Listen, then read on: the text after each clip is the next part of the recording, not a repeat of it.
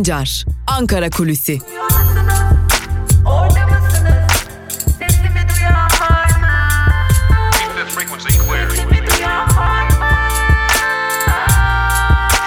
Özgürüz Radyo. Özgürüz Radyo. Özgürüz Radyo'dan ve Ankara Kulisi programımızın ilk bölümünden merhaba sevgili dinleyenler. Bugün yirmi altı Aralık Çarşamba. Hafta içi her gün olduğu gibi bugün de Özgürüz Radyo'da Ankara'da konuşulanları, Ankara'nın gündemini aktarmak üzere karşınızdayız. Elbette ki Ankara'da neler var, neler konuşuluyor, bunlara geçeceğiz ancak bunlara geçmeden önce bazen yaptığımız gibi küçük bir hatırlatmada bulunalım sizlere. Özgürüz Radyo'nun uygulamaları hem Google Play Store'da hem de App Store'da güncellenmiş haliyle mevcut. Uygulamalarımızı yalnızca otuz saniyenizi ayırarak Google Play Store'dan ya da App Store'dan indirebilirsiniz. Böylelikle Özgürüz Radyo'nun tüm içeriklerine çok daha hızlı bir şekilde ulaşabilirsiniz. Aynı zamanda uygulamalarımız içerisinde ya güncel yayın akışlarımız yer alıyor. Böylelikle Özgürüz Radyo'da gün içerisinde hangi programları dinleyebileceğinizi görebilirsiniz. Ve tabii ki kaçırdığınız programları tekrar dinleyebilmek adına da Özgürüz Radyo'nun tüm içeriklerinin podcastlerine de yine Özgürüz Radyo'nun uygulamaları üzerinden ve internet sitemiz üzerinden rahatlıkla ulaşabilirsiniz sevgili dinleyiciler. Tekrar hatırlatalım. Özgürüz Radyo'nun uygulamaları Google Play Store'da ve App Store'da hizmetinize sunulmuş durumda diyelim ve geçelim Ankara Kulisi'ne. Ankara Kulisi'nde bugün biraz zamanımızı özellikle Davutoğlu'nun kurduğu partiye ayıracağız. Zira Davutoğlu dün aslında A takımını da kamuoyuyla paylaştı. Ancak Davutoğlu'nun kurduğu A takımındaki bazı isimler tabi ister istemez akıllara sorular getirdi. Bir zorluk mu çekiyor kadro oluşturmakta ya da Davutoğlu'nun e, A takımı kamuoyuna neler anlatıyor, kamuoyuna verdiği mesajlar neler ve aynı zamanda partinin içerisindeki duruma dair de ne gibi mesajları barındırıyor sorusunu sorarak başlayalım. Zira Davutoğlu'nun A takımını ya da kendi ekibini, kadrosunu oluştururken biraz zorluk yaşadığını Davutoğlu ekibi de kabul ediyor. Ekipten görüştüğümüz bazı isimler dar kadro çalışıyoruz. Bunlardan kaynaklanıyor. İnsan eksikliği ya da insan kaynağı noktasında sorunumuz yok. Takım liderlerinin yani A takımda yer alan görevlilerin ekipleri çok güçlü isimlerden oluşuyor. Bizler de A takımların A takımındaki o görevlerin başına böylesi atamaları uygun gördük dedi. Tabii burada şunu aktaralım. Bütün atamaların altında Davutoğlu'nun imzası var. Pek de ekibine danışarak yaptı, yapmadığını söylemekte fayda var. Şimdi dikkat çeken bazı atamalar var. Bunlara özellikle bakmak gerekiyor. Örne- örneğin Eten Mahçupyan'ın atandığı Araştırma, Geliştirme ve Bilişim Başkanlığı bölümü. Elbette ki Eten Mahçupyan'ın pek de uzmanlık alanı olmayan bir bölüm. Yine Aleviler konusunda tanınan bir isim olan Doğan Demir'in atandığı Yerel Yönetimler ve Şehircilik Bakanlığı da Başkanlığı da yine Doğan Demir'in pek de uzmanlık alanı olmayan bir bölüm. Aslında Davutoğlu ekibi de bunu kabul ediyor. Evet, dar kadroyla çalıştığımız için atama yapılan isimler uzmanlardan oluşmaktan ziyade orada yöneticilik yapması için atanmış isimler, ancak bu atamaların altındaki isimler uzman isimlerden oluşuyor dendi. Şunu söylemekte fayda var. Davutoğlu partisinde tam anlamıyla e, liderlik rolünü üstlenmiş durumda. Bütün kararlar Davutoğlu'ndan çıkıyor. Bu atamalarda Davutoğlu'nun kararları olarak belirtmekte fayda var. Yine ek olarak Davutoğlu kamuoyunda istediğini bulamadı. Şu an itibariyle en azından istediği kadar algıyı yaratamadı. Tabii buna parti lansman toplantısının biraz heyecansız geçmesi, öte yandan şehir üniversitesi tartışmasının A K P'nin gündeminden düşürülmesi tabii ki Cumhurbaşkanı Erdoğan'ın uyarısıyla bu önemli bir etki yarattı ve Davutoğlu en azından şu aşamada pek de istediği etkiyi yaratamamış. Ancak Davutoğlu ekibinin aktardığına göre Türkiye kamuoyunda yeteri kadar etki oluşturabilmek için ilerleyen zamanlarda çok farklı hamlelerle kendilerinden bahsettirecekler. Bu hamleler neler diye sorduğumuzda biraz daha beklemeniz gerekiyor. Bunlar üzerinde çalışmalarımız var. Çok yakında kimi konularda önemli görüşler açıklayacağız ve bunlar Türkiye kamuoyunda tartışılmaya başlanacak dendi. Bizler de Bu açıklamaları geldikçe sizlerle paylaşmaya devam edeceğiz diyelim ve geçelim bir diğer konuya. Şimdi Davutoğlu'ndan bahsettik. Davutoğlu'nun gündem yaratma mevzusundan bahsettik. E şimdi bir de iktidar ve muhalefet arasında, yani mecliste temsil edilen o partiler arasındaki e, konuya geçmek gerekiyor. Zira Türkiye'de A K P iktidarı biliyorsunuz uzun zamandır kamuoyu yaratma noktasında çok güçlüydü. Peki hala güçlü mü? Evet, hala güçlü. Muhalefet bir, bir anlamda bir nebzede olsa muhalefet e, iktidar karşısında evet biraz daha kamuoyunu yönetme, kamuoyu yaratma noktasında adımlar atmaya çalışıyor. Ancak hala muhalefet bu konuda A K P'nin üstünlüğünü ya da A K P'nin başarısını teslim etmekten de geri kalmıyor. Özellikle Ankara Büyükşehir Belediye Başkanı Mansur Yavaş hakkında ortaya atılan iddiaların kamuoyunda hala çok güçlü şekilde tartışılıyor olması. Yine aynı zamanda Kanal İstanbul konusunda Ekrem İmamoğlu neredeyse her gün açıklama yapmasına rağmen istenilen o e, kamuoyunun, istenilen o algının tam anlamıyla yaratılamadığını düşünüyorlar ve Türkiye kamuoyuna Kanal İstanbul'un da tam anlamıyla anlatılamadığını, habersiz olduklarını ve özellikle de Cumhuriyet Halk Partisi ya da bir bütün muhalefetin e, iş yap, iş olmasını istemeyen, yapılan işleri beğenmeyen e, partiler algısından bir türlü kurtulamadıklarını belirtiyorlar. Bunun için araştırma şirketleriyle de görüştük. Kamuoyunun algısını sık sık yoklayan şirketlerden bazılarından da görüş aldık. Kimi şirketler bu konularda özel bir çalışma yaptıklarını ve ilerleyen dönemde de bunu kamuoyuyla paylaşacaklarını aktardılar. Ancak şunu söylemek lazım, bu ortak bir kanı. A K P iktidarı her ne kadar kamuoyu yaratma noktasında biraz gerilemiş olsa da ya da inandırıcılığını yitirmiş olsa da hala muhalefet karşısında bu üstünlüğünü koruyor. Kaldı ki muhalefeti de bu kamuoyu yaratma noktasında peşinden sürükleme başarısını da gösteriyor. Bu Mansur Yavaş tartışmasında da böyleydi. Şehir üniversiteleri tartışmasında da böyleydi. Özellikle Türkiye'nin Libya'yı, ekonomi, Suriye'yi tartışması gereken noktalarda her defasında başka konuları konuştuğumuzu, A K P iktidarının önümüze başka konular getirdiğini ve bunları tartıştığımızı zaten görüyoruz. Bu konuda iktidarın üstünlüğü konusunda muhalefet partileri de hemfikir. Ancak bu konuda neler yapılacağı, neler yapılabileceği noktasında da önemli bir çalışma yapmadıklarını da söyleyelim.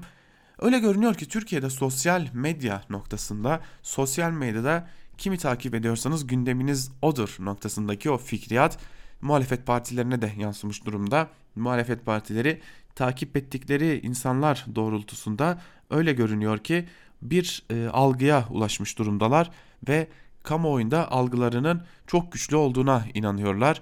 E, ancak bu bir gerçeklik değil. A K P iktidarı hala gündem belirleme noktasında yalanla da olsa, e, kendi basın kuruluşlarının etkileriyle de olsa bir güce kavuşmuş durumda. Ancak bu ne kadar devam edebilir? Bunu da yakından takip etmeye devam edeceğiz diyerek Ankara Kulisi'nin ilk bölümünü burada noktalayalım. İkinci bölümde gazete manşetleri ve günün öne çıkan yorumlarıyla sizlerle olmaya devam edeceğiz. Özgürüz Radyo'dan ayrılmayın. Şimdilik hoşçakalın.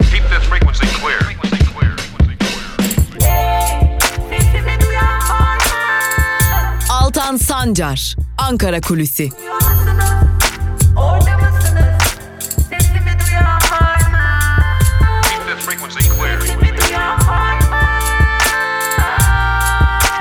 Özgürüz Radyo. Özgürüz Radyo. Ankara Kulisi'nin ikinci bölümüyle tekrar merhaba sevgili dinleyenler. Programımızın ikinci bölümünde gazete manşetleri ve günün öne çıkan yorumlarıyla karşınızda olacağız. İlk olarak Cumhuriyet Gazetesi ile başlayalım. Cumhuriyet Gazetesi'nin bugünkü manşetinde Arapların kanal aşkı sözleri yer alıyor. Ayrıntılar ise şöyle. Fiyatların olağanüstü bir şekilde arttığı Kanal İstanbul güzergahına yalnız Katarlıların değil, Kuveytli ve Suudilerin de ilgi gösterdiği ortaya çıktı. Proje alanında mülkiyet tartışmaları sürerken bölgede Kuveyt, Kuveyt vatandaşı iş insanı Al Nusef'in şirketinin elli üç dönüm Suudi Arabistanlı iş insanı Süleyman Al Muhaibidin'in dokuz virgül beş dönüm arazi aldığı belirlendi. Tapu kayıtlarına göre Al Nusef yirmi bir Aralık iki bin on sekiz'de Arnavutköy Yassıören köyünde tarla vasfında elli üç bin sekiz yüz yetmiş sekiz metrekare, Suudi El Muhaidib'te iki bin on beş'te Sazlıbosna köyünde dokuz bin beş yüz metrekare arsa aldı. İstanbul Büyükşehir Belediyesi'nin C H P'li meclis üyesi Nadir Ataman bir Arap kantonu kuruluyor. Adı ranta giden kanal olsa daha iyi olur dedi şeklinde tepki gösterdi denmiş haberin ayrıntılarında. FETÖ intikamı başlıklı bir diğer haberle devam edelim. Gazeteci Hacı Boğatekin iki bin sekiz yılında kaleme aldığı FETÖ ile APO başlıklı yazısı nedeniyle uzun yıllar FETÖ'nün hedefi oldu. Hakkında soruşturmalar başlatıldı ve tutuklandı.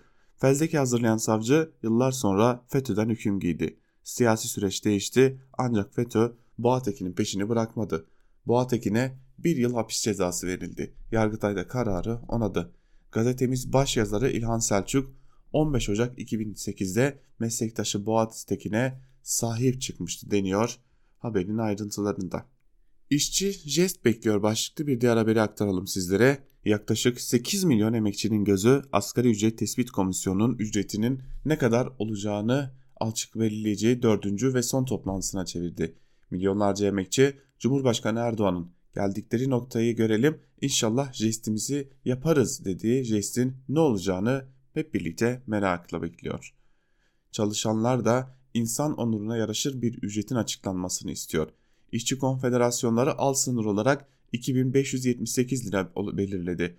ASO Başkanı Özdebir de asgari ücretle ilgili sanayide asgari ücretten gelir vergisi, S G K primi çalışan payı ve işsizlik sigortası çalışan payını devlet almasın dedi deniyor haberin ayrıntılarında. Bir Gün Gazetesi ile devam edelim. Saray şehirlerin anahtarını istiyor manşetiyle çıkmış bugün Bir Gün Gazetesi. Ayrıntılar ise şöyle. Son yerel seçimlerde özellikle büyük şehirlerde ağırlığını yitiren A K P kontrolü sağlamak için yeni yöntemler deniyor. Cumhurbaşkanı Erdoğan'ın imzasıyla resmi, gaz- resmi gazetede yayınlanan genelge belediyelerin yerel akıllı şehirler kurulu tarafından yönetilmesini öngörüyor. Çevre Bakanı Kurum yeni planı Kanal İstanbul vurgusuyla anlattı. C H P'li Oktay Sındır, İstanbul Akıllı Şehirler Stratejisi ve Eylem Planı'nı yerelin yetkilerini merkeze devretme, şehirleri uzaktan yönetme stratejisi olarak değerlendirdi. Sındır, akıllı şehir, halkın ve yaşamın aklının kullanıldığı şehirleri ifade eder, sarayın aklını değil diye konuştu. Katar emirinin annesinin Kanal İstanbul güzergahında kırk dört dönüm arazi satın aldığının ortaya çıkmasının ardından İstanbul Büyükşehir Belediye Başkanı İmamoğlu'ndan da açıklama geldi. Kanal güzergahındaki otuz milyon metrekarelik, metrekarelik alan el değiştirdi. En büyük alımı üç Arap şirketi yaptı. Kanal İstanbul projesine karşı çıkış nedenlerini bir toplantıyla açıklayan İmamoğlu şöyle dedi.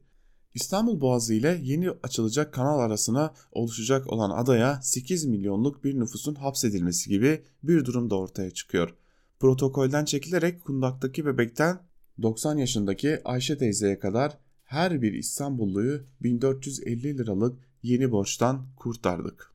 Evet, dün İmamoğlu çok net konuşmuştu. Ya kanal ya İstanbul demişti.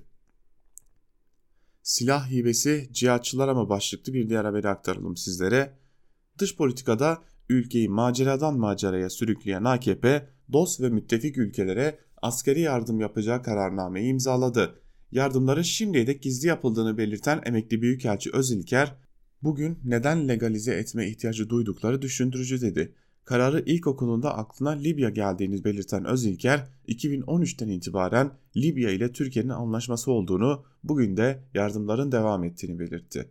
C H P Dış İlişkilerden sorumlu Genel Başkan Yardımcısı Çeviköz ise Suriye'den Libya'ya savaşmaya gidecek olan gruplar da hibeden yararlanabilecek midir diye sordu deniyor. Haberin ayrıntılarında hala cihatçıları beslemeye devam ediyorlar. Bu işin sonu gerçekten nereye varacak? Hepimiz merakla bekliyoruz. Suriye'de yaşananlar daha gün gibi ortadayken, hala böylesi gerçekliklerle karşı karşıyayken hala cihatçılara yardım etmek, bu cihatçı sevdası başımıza daha neler açacak? Geçelim Evrensel Gazetesi'ne. Evrensel Gazetesi çılgınlığı bırak, yoksulluğa bak manşetiyle çıkmış ve manşetin çılgınlığı bırak bölümünde şunlara yer veriliyor.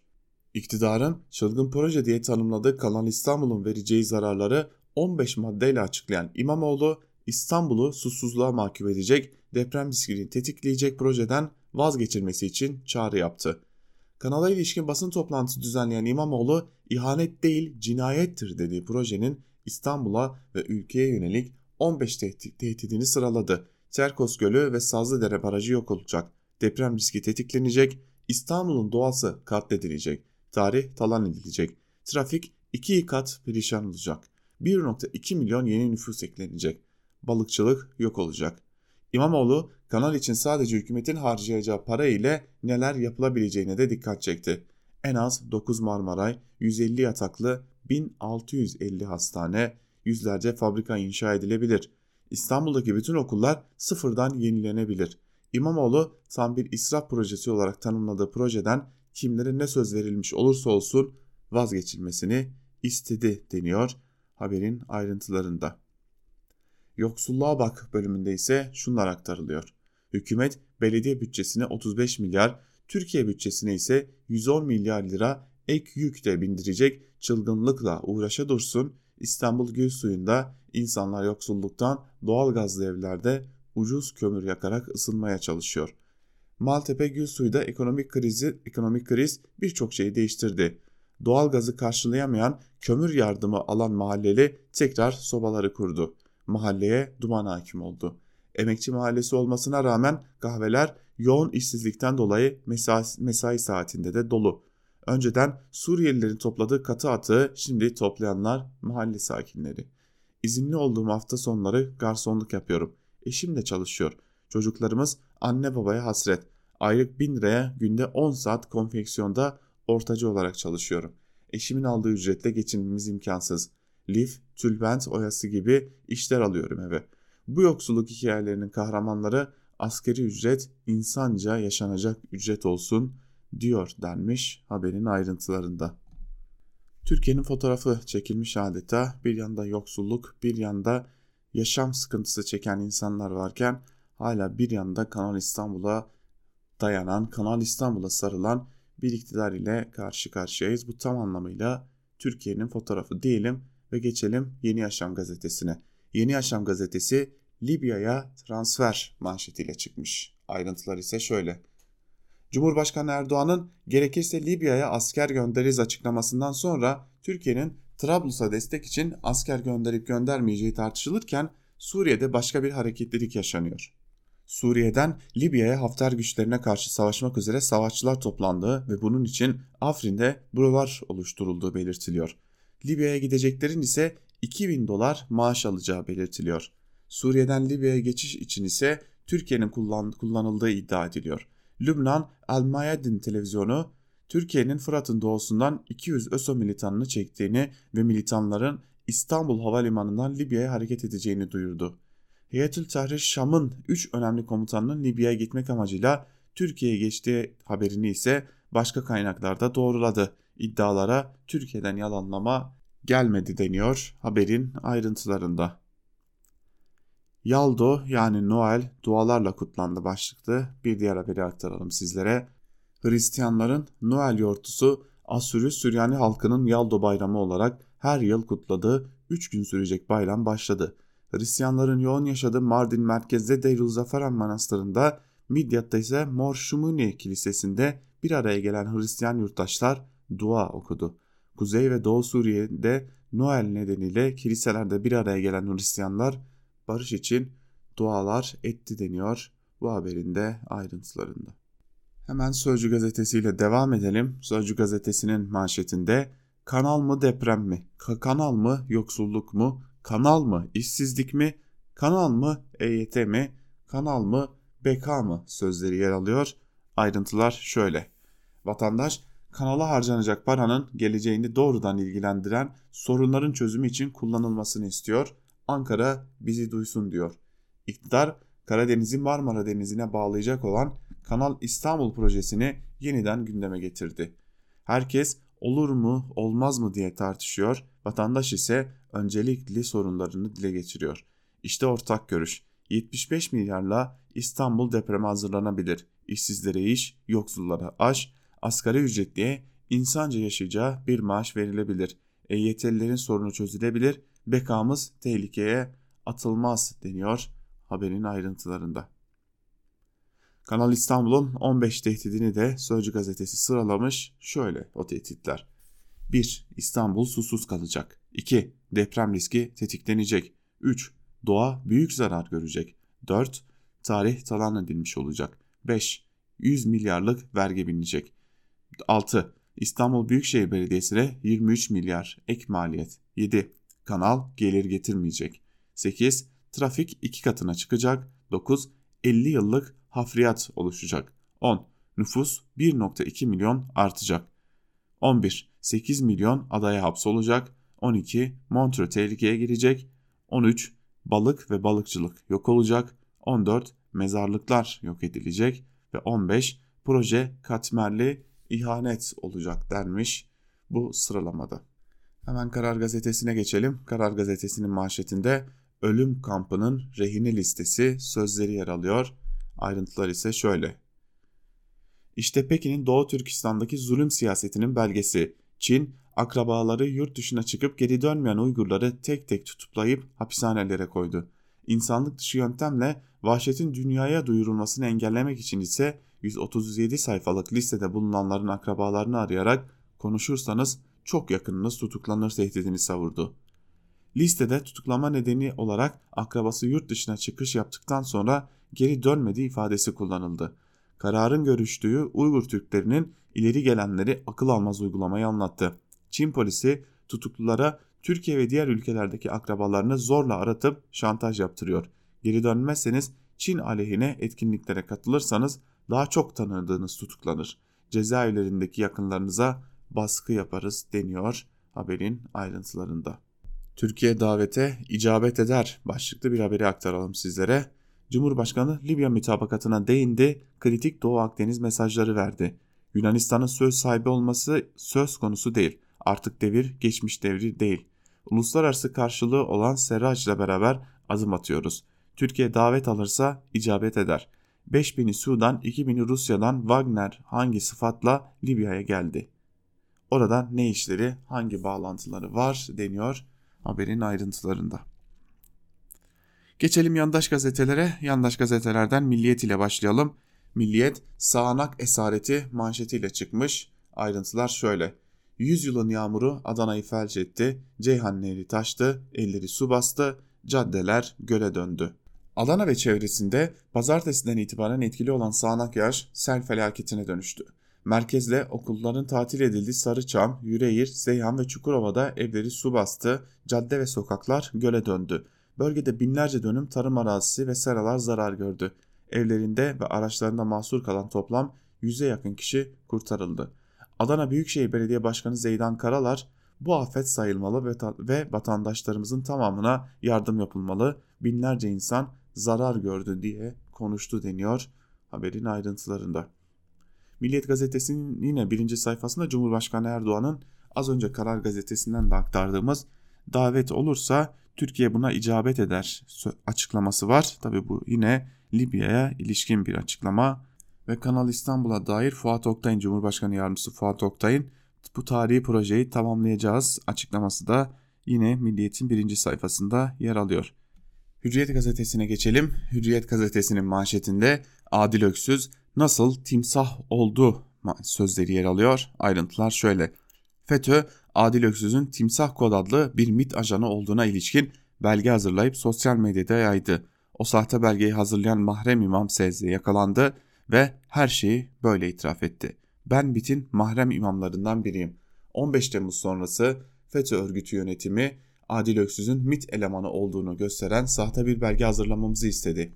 Bir üstüm olan B B adlı mahrem imam bana bir angaje formu gönderdi. Ben de MİT içinde bize bağlı isimlerden bazı dokümanlar temin ettim. Bu dokümanlardan seçtiğim isim ve imza bilgilerini bana gönderilen angaje formunun boş kısımlarına yapıştırdım. Adil Öksüz adına hazırlanan formu tekrar B B'ye gönderdim. Kısa süre sonra bu, bu form et denizbayrakrumuzlu Twitter hesabından paylaşıldı ve yayıldı. Bu hesap örgüt tarafından yönetiliyordu şeklinde ayrıntılar aktarılmış. Evet, Adil Öksüz'e dair bir manşetle çıkmış Hürriyet gazetesi. Hemen geçelim Sabah gazetesine. Sabah gazetesinin manşetinde Doğu Akdeniz için Tunus hamlesi sözleri yer alıyor. Ayrıntılar şöyle. Türkiye Libya mütabakatını pekiştirmek için Tunus'a sürpriz bir ziyaret gerçekleştiren Başkan Erdoğan, önemli mesajlar verdi. Libya'daki istikrarın sağlanması için neler yapabiliriz, bunları görüştük. Tunus'un değerli katkıları olacağı inancındayım. Çünkü Libya'daki olumsuz gelişmeler komşu ülkeleri rahatsız ediyor. Bölgedeki beş yüz bin mülteci Tunus'ta ciddi bir yük. Türkiye'ye karşı yaptırım hevesleri bu dönemde arttı. Yunanistan ile Libya'nın ne alakası var? Münhasır ekonomik bölgeyle bir ilgisi yok. Libya ve Türkiye arasında bağlantı belli. Bu konuda yetki sahibi iki ülke var. Libya ve Türkiye denmiş haberin ayrıntılarında. Yalnız bizim Libya ile ne gibi bir bağlantımız var? Ben hala orayı çözebilmiş değilim. Bu terminatörü devlet durdursun başlıklı bir haber var. Onu aktarmak istiyorum sizlere sevgili dinleyiciler. C H P'li Ankara Büyükşehir Belediyesi Başkanı Mansur Yavaş'ın yirmi beş milyon lira rüşvet istediği Sinan Aygün A Haber'e konuştu. İnşaatta sıkıntılar yaşanırken Ankara'da yüz elli proje imar rantı var diyerek terminatör gibi davranıyor. beş yüz yetmiş dört şantiye davalık. Bugün dün üç şantiye kapandı. İnşaat sektörünü çökertmek istiyor. İnsanlar dişinden tırnağından biriktirip daire alıyor. Siz gelip mühürlüyorsunuz. Devletime güveniyorum. Birisi bu terminatörü durdursun diye daha ne kadar alçalabileceğini de göstermiş oluyor Sinan Aygün ve üstü kapalı aslında kayyum istiyorum demeye de getiriyor. Star gazetesine geçelim. Star gazetesi Libya mütabakatına Tunus perçini manşetiyle çıkmış. Ayrıntılar aslında Sabah gazetesinden aktardığımız gibi Libya ile yaptığı askeri işbirliği ve deniz yetki anlaşmalarıyla Akdeniz'de oyun bozan Türkiye ikinci kritik adımı Tunus'a atıyor. Başkan Erdoğan, Cumhurbaşkanı Said ile sürpriz bir görüşme gerçekleştirdi deniyor. Yine davet olursa Libya'ya gideriz başlığıyla da duyuruluyor. Ve bir de hiç kimsenin inanmayacağı bir iddiayı paylaşalım sizlerle. Şehir hastaneleri şifa dağıtıyor başlıklı bir haber bu. Sağlık Bakanı Koca şehir hastaneleriyle ilgili kararlama, karalama kampanyasına tepki gösterdi. Hizmetimiz kesintisiz sürüyor, konseptinden de fonksiyonundan da vazgeçmeyeceğiz.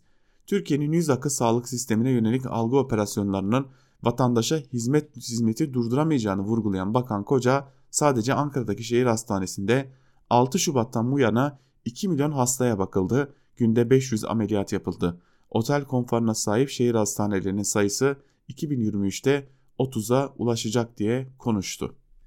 Gerçekten vatandaşla bu kadar alay etmeye gerek yok. Siz Ankara'nın göbeğindeki hastaneleri kapattınız. Yani Ankara'nın en eski hastanelerinden biri olan Numune Hastanesi'ni kapattınız. İşte tam bundan dolayı şehir hastanelerinin e, nüfusu artıyor. Yani kullanan insanların sayısı artıyor. Bu kadar da dalga geçmeye, bu kadar da insanların aklıyla oynamaya gerçekten gerek yok. Yeni Şafak'ın manşetine geçelim. Yeni Şafak'ta Tunus sürprizi manşetiyle çıkmış. Yine Cumhurbaşkanı Erdoğan'ın apar topar ve programında olmayan şekilde gerçekleştirdiği Tunus ziyaretinin ayrıntılarını manşetlerine taşımış. Oradan gelen açıklamaları manşetine taşımış ve Libya konusuna fazlasıyla yer ayırmış. Hadi yıkın bakalım başlıklı bir bölümde ise yine Bahçeli'nin açıklamaları var. M H P lideri Bahçeli, Kanal İstanbul'a karşı çıkanların geçmişte Yavuz Sultan Selim Köprüsü ile İstanbul Havalimanı'na da karşı çıktıklarını hatırlatarak yaptırmayız demişlerdi. İktidar yaptı, güçleri yetiyorsa buyursunlar. İstanbul Büyükşehir Belediyesi'ndeki militanlarını da alsınlar, yıkabiliyorlarsa yıksınlar. C H P'liler, FETÖ'cüler, İYİ Partililer zilletin diğer ayakları zıvanadan çıktılar diye konuşmuş. Her gün tehdit etmeye devam ediyor muhalefeti. Geçelim Akit'e. Akit'in manşetinde muhalefette evet, iktidarda hayır sözleri yer alıyor. Ayrıntılar şöyle. Özellikle İstanbul Büyükşehir Belediyesi'ne kredi aramak için gerçekleştirdiği Avrupa seyahati sonrası Kanal İstanbul'u diline dolayarak felakete yol açar, yaptırmam naraları atan C H P'li Ekrem İmamoğlu'nu bizzat C H P'li üyelerin yalanladığı ortaya çıktı. iki bin on sekiz Eylül ayında toplanan komisyonda yer alan C H P'li üyelerin tamamının Ulaştırma Bakanlığı ile Çevre ve Şehircilik Bakanlığı arasında imzalanan Kanal İstanbul protokolüne evet dediği öğrenildi deniyor haberin ayrıntılarında. Yine Kanal İstanbul konusunda bir haberle devam etmiş Akit gazetesi manşetlerine. Yine e, birinci sayfasında e, utanmazlık ve e, çocuklara yönelik cinsel sömürünün devam etmesi için de çaba harcamaya devam ediyor. Genç evlilik mağdurlarının feryadı artık müjde değil çözüm istiyoruz başlıklı bir haber var. Haberin ayrıntıları şöyle. ailelerinin rızasını alarak kendi istekleriyle helal bir yuva kuran ancak genç yaşta evlilik dolayısıyla eşleri hapishanelerde çürüyen mağdurlar artık bu zulme bir çözüm bulunmasını bekliyor denmiş. Çocuk istismarcıları eşleri olarak tanıtılıyor. Ailelerin rızası olması hiçbir şeyi değiştirmez. on beş yaşındaki, on dört yaşındaki çocuğun da kendi isteğiyle evlenmesi gibi bir iradesinin olmayacağını bilim zaten söylerken Akit gazetesi ve onun artık gerici mi demeli ya da daha ağır ifadeler mi kullanmalı bilmiyorum ama e, çevresi ve onunla aynı düşünen zihniyette bu çocuk istismarını meşrulaştırmak için elinden geleni yapmaya devam ediyor. Akit ile birlikte gazete manşetlerini noktalayalım ve ilk olarak günün öne çıkan yorumları için Gazete Duvar'a bakalım. Gazete Duvar'dan Dinçer Demirkent'in Türkiye'de Devletin Derinliği başlıklı yazının bir bölümünü sizlerle paylaşalım. Devletin derinliğine, buna karşı muhalefetin karşı derinliğine ilişkin eski tartışmayı yeniden açmak gerekir. Türkiye'nin gündeminde özellikle bin dokuz yüz doksanlarda açığa çıkan çeteler ile gelen derin devlet kavramı asıl olarak devletin yasal olmayan eylemlerini kamu gücüyle donatılmış ve cezadan muaf tutulan yasa dışı kişilere yaptırmasını açıklıyordu. Türkiye'de devlet kendisine anayasa ve yasalarla çizilmiş sınırları bu yolla aşıyor, devlet adına iş gören ama devletin parçası olmayan kişilere, çetelere egemenlik yetkileri veriyordu. İnsan öldürmekten arsa tahsisine kadar birçok iş bu çeteler aracılığıyla görülüyordu. Kürt iş adamlarının öldürülmesi, aydınların faili meçhul ile sonuçlanan öldürülme vakaları gibi birçok olayın açıklaması meşru iktidarda olan kim olursa olsun Türkiye'de egemen olan asıl gücün derin devlet olmasıyla yapılıyordu. Derin devlete ilişkin bu kavrayış öncülüğünü Türkiye'li liberallerin çektiği bir teorik zeminde A K P'nin ilk döneminde vesayet tartışmasına katıldı. Ergenekon davasının amacına ve A K P'nin on iki Eylül rejimiyle hesaplaştığına ilişkin yanılgıyı da bu derin devlet kavrayışı besledi. Bu kavrayışın özü devletin derinliğini abarttı ve devlet ile toplumsal sınıflar arasındaki ilişkinin, devlet ile halkları arasındaki ilişkinin, devlet egemenliğinin üzerine oturduğu somut kararın yani bizzat devletin kendisinin görmezden gelinmesine neden oldu. Fethullah Gülen çetesinin devlet içinde eski derin devletten farklı bir biçimde örgütlenmesine, bizzat devlet olarak yasa dışına çıkılmasına sadece A K P tarafından değil, derin devlet ile hesaplaşma heyecanına kapılan birçok kesimce göz yumuldu. Buna karşı çıkanlar da elbette solcuların, sosyalistlerin oluşturduğu bir kesimdi bu. Yine derin devlet ile ilişkilendirilen im- imalarla Ergenekon'un çevresinin çevresi gibi ithamlarla karşı karşıya kaldılar. Gülenci çetenin ardından eski gücünü kazanan eski isimlerin geri döndüğünü yeniden görüyoruz.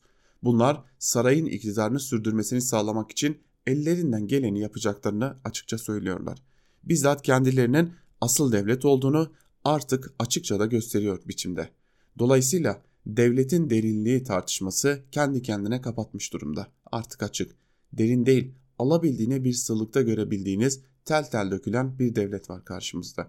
Fakat derin görünürken seferber edeceği güçleri artık açık açık seferber eden bir devlet bu. Yani sığlığı bir anlamda büyük bir zayıflığı gösterirken bir yandan da çıplak şiddetin ve yargının araçsallaştırılarak kullanımı bakımından tehlikeli ve kontrolsüz bir gücü işaret ediyor. Bu sığlığı muhalefetin başta anlatmaya çalıştığım durum bakımından değerlendirmesi elzem görünüyor. Tel tel dökülen devletin sığlığına karşı kurumsallaşan, örgütlenen ve genişleyen bir program çerçevesinde yeni bir ülke hayaliyle derinleşen bir muhalefet oluşturmak. Çıplak şiddete ve açık hukuksuzluklara karşı demokratik ve direngen bir barış savunucusu etrafında demokratik meşruiyeti sağlayan bir derinlikte örgütlenen bir muhalefet oluşturmak. Bu derinlikte oluşan Türkiye'nin düzenine ilişkin somut bir kararı en derinden en yüzeye çıkartacak bir gerçekliği yaratmak diyor Demirkent yazısının bir bölümünde.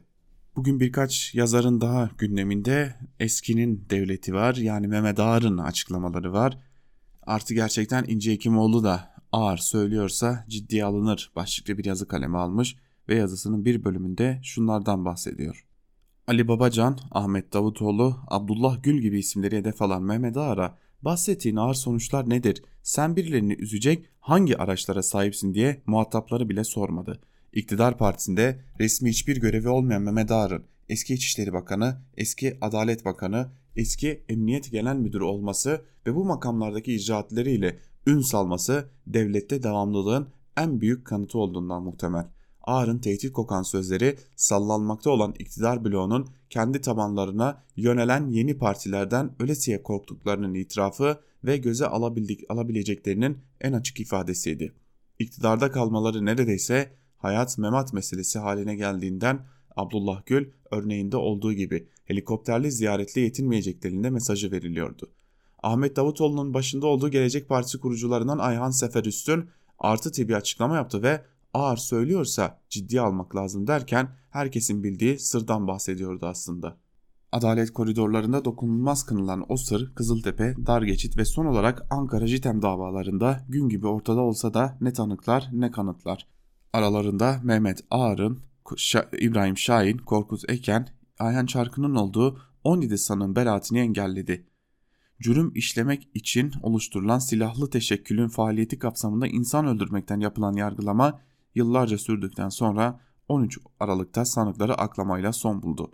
Mesut Yılmaz, Tansu Çiller ve eşi Özer Uçuran Çiller'in tanık olarak dinlenilmesi talebi ise dönemlerinde işlenen cinayetlerin faillerinden birebir haberdar olmayacaklarının açık olması gerekçesiyle reddedilmişti.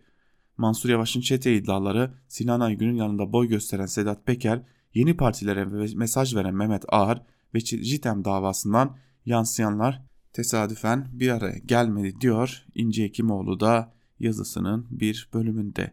Ve Ali Bayramoğlu da bu konuyu gündemine taşımış. Ali Bayramoğlu Ağar'ın sahne alışı başlıklı yazısının bir bölümünde şunları kaydediyor.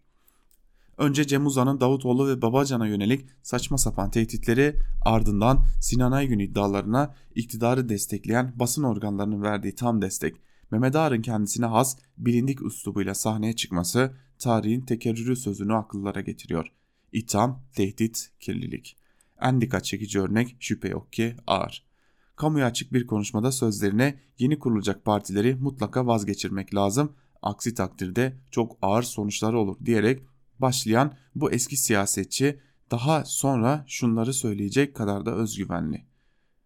Faciayı görebiliyor musunuz? Onları daire başkanı yapanlar kim? iki bin on beş iki bin on dört yılları arasında Dışişleri Bakanı kim? Takdirinize bırakıyorum. Hedefinde A K P'den oy alacaklarını düşündüğü Abdullah Gül, Ali Babacan ve Ahmet Davutoğlu var. Lafı niye sarf ettiğini ve lafın nereye gideceğini iyi biliyor ki o dönemde başbakan olan ismin şimdi cumhurbaşkanı olduğu umurunda bile olmuyor. Çünkü mekanizmanın kime kilitleneceğini deneyimleriyle iyi biliyor. Siyasi dile ve mücadele yöntemine düşüklük, kumpas, tehdidin bu hakim olması ilk kez yaşanmıyor. İktidardaki gücün görünüşünün tek siyasi doğru iddiasıyla tüm diğer siyasi tutumların tehdit ve art niyet kategorisine sokulması, kriminalize edilmesi, velhasıl bildik bir siyaset karşıtlığı Türkiye'de tüm olağanüstü dönemlerde hakim olmuş. M H P gibi aşırı kutup temsilcilerinin dilini oluşturmuştur. Bugün de benzer bir siyasi hal var. Ürettiği örnekler birbirleriyle yarışıyor. Evet, Ağar'ın dediği gibi ortada bir facia var. Ama bu facia gerçektir. Ağarvari tutumlar ve sonuçlarıdır. Önüne gelenin, önüne gelen herhangi biri hakkında resmi tehdit halini almış bu tür suçlamalarla yol temizliği yapmaya çalışması, yaranma hamleleriyle yol alabilmesi, bunun tüm sistemin çalışmasına hakim olmasıdır. Bu durumun bir ekonomi politiği, yani kendi iç mantığı var. Ağar bu iç mantığı iyi simgeler. Mehmet Ağar ismini Türkiye yıllarca önce Emir'in hazırladığı yasa dışı devlet, siyaset, emniyet, mafya ilişkilerini ifşa eden MİT raporuyla duymuştu. Daha sonra Susurluk döneminde devletin yasa dışı gayrimeşru mücadele yöntemlerinin baş mimarlarından biri olarak anıldı. Velhasıl fiili ve yasa dışı güç kullanımından siyasi ayak oyunlarına, askerlerle işbirliğinden vesayetçi gayrimeşru dirençlere kadar devlet neredeyse Ağar oradaydı. Hikmeti hükümetin, gücün, resmi ideolojinin temsilcisiydi. Bu garip öykünün hep bir kahramanlık örneği olarak anlattı. Belli bir tarihten sonra yolu A K P ile kesişmeye başladı. Bu tarih A K P-M H P devlet iktidar bloğunun oluşmaya başladığı günlere denk gelir. Beştepe'ye yönelik tehditlerin bertaraf edilmesi konusunda danışmanlık yaptığı iddia edildi. En nihayet oğlu A K P'den milletvekili oldu. Ancak asıl temsil ettiği hukuk dışı ve siyaset karşıtı bir zihniyetin simgesel ve fiili devri daimidir diyor Ağar için Ali Bayramoğlu. Devam edelim yazılarımıza, bir diğer yazıya geçelim. Tabii bir de İdlib gündemimiz var. İdlib gündemine ilişkin iki yazı paylaşalım sizlerle. Biri Hediye Levent'in Evrensel Gazetesi'ndeki İdlib'de son perdelerden biri başlıklı yazısı. Yazının bir bölümünde Levent şunları kaydediyor. Öncelikle şunu belirtmek gerekiyor ki İdlib'e yönelik son günlerde yoğunlaşan saldırılar kentin kontrolünün geri alınması için başlatılan nihai bir operasyon değil. Suriye ordusunun iki yıldan uzun bir süredir İdlib'in Lazkiye, Hama ve Halep'e açılan kırsalında yığınak yaptığını ve zaman zaman şiddetlenen çatışmalarla birlikte operasyonlar yürüttüğü biliniyor. Bu operasyonlarla birlikte İdlib içine sıkışan grupların Türkiye sınırına doğru itildiği ve bu durumun da kent içinde alan kaybeden gruplar arasındaki huzursuzluğu tırmandırdığı açık. Silsile halinde devam eden bu operasyonlarla Suriye ordusu ülkeyi güney uçtaki Dera'dan kuzey uçtaki İdlib'e, İdlib'i Halep üzerinden Musul'a bağlayan M dört ve M beş karayollarının kesiştiği alana kadar ulaştırdı.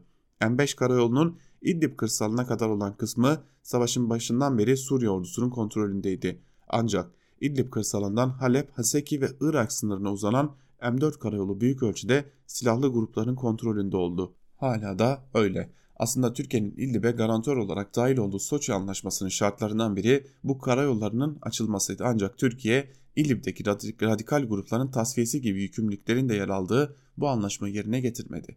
Velhasıl Suriye ordusunun son operasyonun amacı M dört ve M beş karayollarının kesiştiği kavşağı ve kavşağı güvenli tutabilecek kadar bir alanı kontrol altına almak. Sahadaki son duruma bakılırsa bu hedefe önümüzdeki birkaç ay içinde ulaşması oldukça mümkün. Bu operasyonlar İdlib içindeki silahlı grupları Türkiye sınırına doğru sıkıştırdığı gibi kent içinde eski adıyla Nusra Cephesi, yeni adıyla Heyet-ül Tahrir Şam'dan memnun olmayan grupları ordu ile anlaşmaya zorlayabilir. Operasyonların bir başka hedefi saldırılar hafiflediğinde İdlib'i gündeminden çıkaran Türkiye'ye uyarı olabilir. Türkiye'nin kent ve çevresindeki gözlem noktalarından biri geçtiğimiz aylarda Suriye ordusunun kontrolündeki bölge içinde kalmıştı. Bugünlerde bir başka kontrol noktasında kuşatma altında olduğu göz önüne alındığında Rusya'nın gözlem noktalarının tahliyesi konusunda Türkiye'ye baskı yapması kolay. Bugünlerde özellikle hükümet yanlısı medyanın dikkat çektiği mülteci akınlarının yaşanabileceği on binlerce El-Kaide militanının ve yüz binlerce aile, aile üyesinin Türkiye sınırlarına yığılacağı en az iki yıldır bilinen bir gerçek. Mülteci akının söylemleri üzerinden İdlib'deki sürecin tersine çevrilmesi pek mümkün görünmüyor. Türkiye'nin yanı başında muhtemelen iki bin yirmi yılında Türkiye tarafına doğru patlayacak ve mevcut duruma bakılırsa Türkiye'nin bu konuda pek hazırlıklı olduğunu söylemek güç diyor Levent yazısının bir bölümünde. Hürriyet gazetesinden Sedat Ergin de İdlib konusunu köşesine taşımış ve İdlib'de büyük bir insani felaket yaşanıyor başlıklı yazısının bir bölümünde şunları kaydediyor. Rus ve Suriye savaş uçaklarının düzenledikleri saldırılardan canlarını kurtarmak için yollara dökülen insanlara dönük büyük tehlikenin aynı zamanda caydırıcı bir etki de yarattığı anlaşılıyor. Bir rapora göre Güney İdlib'deki şehir ve köylerde yaşayan binlerce aile kuzeye gitmek, iste- kuzeye gitmek istemekle birlikte çevrede ve yollardaki hava saldırıları ve topçu ateşinden korkmaktadır. Ayrıca özel araçlar açısından yakıt sıkıntısı yaşanması durumu ağırlaştırmaktadır. İdlib'de riski göze alıp kaçanlar, kaçmak istediği halde hava saldırısından korktuğu için yola çıkamayanlar, ek olarak bir de üçüncü grup var. OÇA raporunda bazı aileler umutlarını yitirdiklerini ve kalacaklarını belirtmektedirler diye devam ediyor. Çatışmalardan en çok etkilenenler arasında özellikle yaşlılar ve hastaların durumuna dikkat çekiliyor. Etkilenen bir diğer kesim ise çocuklar. Yerinden olmuş yirmi bin okul çağında çocuğun İdlib'in kuzeyindeki Ariha, Harim ve Salkin bölgelerine intikal etmesi kaydediliyor raporda. Bu bölümde çocuklara dönük ve çocukların korunması ile ilgili diğer konularda artmakta olan vahim ihlallerle ilgili bir uyarıya da yer veriliyor OÇA raporu. Evlerini terk edip yola koyulduktan sonra başlarını sokacak bir yer bulamayanların barınma meselesi en acil çözüm bulunması gereken sorunlardan biri olarak vurgulanıyor. Geçen yaz İdlib'de açıkta kalan iç mültecilerin bir bölümünün zeytin ağaçlarının altında kendilerine barınak buldukları B M raporlarına geçmişti. Ancak ısının geceleri eksinin altına düşebileceği ve ağır yağmurların da başladığı kış koşullarında zeytin ağaçları çare değildir. Barınmanın yanı sıra hazır gıda ve sağlık diğer iki yakıcı sorun olarak sıralanıyor. OÇA'nın güncelleme raporunda İdlib içinde göç edenlerin arasında günlerdir yemek yememiş, hiç uyumamış çok sayıda insanın bulunduğu da belirtiliyor ve kaçabilenler dalga dalga kuzeye doğru geliyorlar. Türkiye sınırına yakın noktalardaki kampların da kapasite olarak taşmış durumda olduklarını biliyoruz. Sınırımızın hemen yanı başında İdlib'de büyük bir insani felaket yaşanıyor diyor Sedat Ergin yazısının bir bölümünde. Ne yazık ki bu felaketin ilk mimarlarından biri A K P, yanlış Suriye politikalarına dair söylenecek sözler olmalı ki bu felaketin nereden nasıl kaynaklandığını da iyi bilelim. Tabi bu arada A K P ne yapıyor diye soracak olursanız, A K P de Suriye'de yaptığı hatayı şimdi Libya'da yapmaya hazırlanıyor. Ee, yazarları da, yandaş yazarları da buna alkış tutuyor haliyle. Yeni Şafak'tan Zekeriya Kurşun, Türkiye, Yunanistan ve Libya başlıklı bir yazı kaleme almış ve o yazısının bir bölümünde şunları kaydediyor. Türkiye'nin Libya ile deniz yetki alanlarının sınırlandırılması mütabakatının ardından Akdeniz'de dengeler değişti. Bölge ülkeleri arasında uzun zamandan beri Türkiye'ye karşı sürdürülen gizli işbirliği açığa çıktı. Kendi aralarında sessizce yaptıkları anlaşmalar yeniden masaya yatırıldı. Yunanistan, İsrail, Güney Kıbrıs ve Mısır'ın Türkiye'yi Antalya açıklarına hapsetme planı büyük ölçüde devre dışı bırakıldı.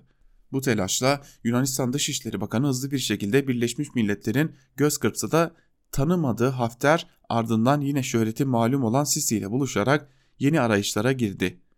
Ama bu yaklaşım yeni değildir. Rumlar asırlarca Osmanlı idaresinde kaldıktan sonra Rusya ve Batı'nın himayesinde Yunanistan'ı kurduklarında da mağduriyet edebiyatı ve şımarıklıkla sürekli Anadolu aleyhinde gelişme göstermişlerdi. Şimdi de Kuzey Afrika'yı tasarlamak peşindedirler. Kuzey Afrika'da asırlardır süren Osmanlı barışının üç mağrip ocağından biri Trablus ocağıdır.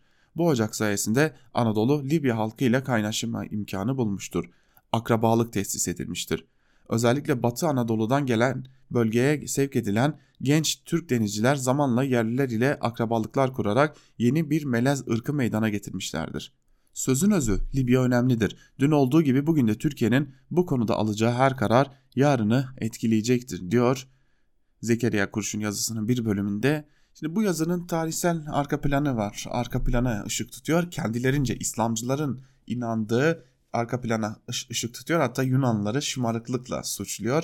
Aslında baktığımızda Yunanlılar o topraklarda Osmanlılardan çok daha eskiler. Tabii bunları bir yana bırakırsak Suriye konusunda da tıpkı böyle arka planlarla bir e, savunma hattı geliştiriliyordu, hatırlarsınız. E, iki bin on on birli yılların dönemlerinde ve İşte o Suriye'deki iç savaşı kaçırken de böylesi arka planlar üretilerek o e, arka plandan yola çıkarak da Suriye'ye dört nala koşuyordu Türkiye. Şimdi bugün Suriye nasıl bir sorun görüyoruz. Şimdi aynı arka planla Libya'ya koşma hevesinde Türkiye. Bakalım bu sorun başımıza neler açacak. Ve son olarak Bir Gün Gazetesi'nden Doğan Tılıç'ın hem Kanal hem Libya başlıklı yazısının bir bölümünü sizlerle paylaşalım. A K P'nin başkanın ve başkanlık sisteminin altındaki toplumsal zeminin ne kadar kaydığına dair bir düşünceniz varsa işte onu üç ile beş ile çarpın. Yazıya böyle girmeyi İmamoğlu'nun Kanal İstanbul konusundaki sunumunu dinlerken akıl ettim. Kanalın maliyetine dair rakamları telaffuz edip ardından bunu iki ile çarpın, yanılmazsınız derken. Altlarındaki toplumsal zeminin ne kadar kaydığını A K P yönetimi ve Erdoğan hepimizden çok daha iyi görüyorlar ve o kaymanın bizim düşündüğümüzden kat be kat fazla olduğunu biliyorlar.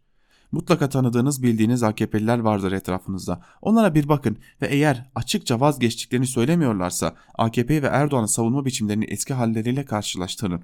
Artık o kapı kapı dolaşan kadınlar, genç kızlar, genç erkekler kalmadı. Apolitikleşme en fazla dünün en politik A K P'lerinde görülüyor. Eğer hala bir çıkar kanalıyla bağlı değillerse partilerine. İktidarın içeride Kanal İstanbul'u illa da yapacağız, dışarıda Libya'ya illa da gideceğiz diye tutturmasının başka nedenleri yanında önemli bir nedeni de bu. İçeride sıkıştırında bir dış çatışmaya sarılmak her iktidarın vazgeçilmez reçetesidir. Sıkışmışlık ne kadar büyükse o kadar da büyük risklere, maceralara dalarsınız sınır ötesinde. İktidar içeride sıkıştıkça bu hızla artıyor. Libya tezkeresi yeni yılla birlikte meclise getirilecek ve yeni bir bir Mart tezkeresi olayı yaşanmazsa Türkiye kendisini son derece karmaşık ve tehlikelerle dolu topraklarda sonu kestirilemez bir maceranın içerisinde bulacak. Bu işe akıllı aklı yatmayanlar için için bulunan en önemli argümanlar da yutta su, cihanda sulh ilkesinin sahibi Mustafa Kemal'in Libya'da savaşmış olması. Gazi Mustafa Kemal Libya'da ne arıyordu? Bu müthiş argümana Libya o zaman Osmanlı toprağıydı, Gazi de orada vatan toprağını savunmak için bulunuyordu diyecek çok A K P'li olacaktır. Türk dış, dış politikasının A K P iktidarında aldığı hal insanın aklını ister istemez A K P'nin iktidara geldiği iki bin iki yılında Sabancı Üniversitesi'ndeki konuşmasında Soros'un yaptığı o müthiş saptamayı getiriyor. Türkiye'nin stratejik konumu nedeniyle en iyi ihracat ürünü ordusudur. Şimdi her biri kendi içinde de farklı grupları, kabile yapılarını barındıran üç aylı bölgeden oluşan paralı askerlerin cirit attığı ve arkasında farklı ülkeleri almış grupların çatışma alanına dönmüş olan Libya'nın, Kuzey Afrika'nın bütününü istikrarsızlaştıracak sonu görünmeyen bir uluslararası savaş alanına dönüşmesi işten bile değil diyor Doğan Tılıç da yazısının bir bölümünde. Biz de Doğan Tılıç'ın bu yazısıyla birlikte Ankara Kulisi'ni burada noktalayalım. Günün ilerleyen saatlerinde ise günün gelişmelerini aktarmak üzere haber bültenlerimizle karşınızda olmayı sürdüreceğiz. Bizden şimdilik bu kadar. Özgürüz Radyo'dan ayrılmayın. Hoşçakalın.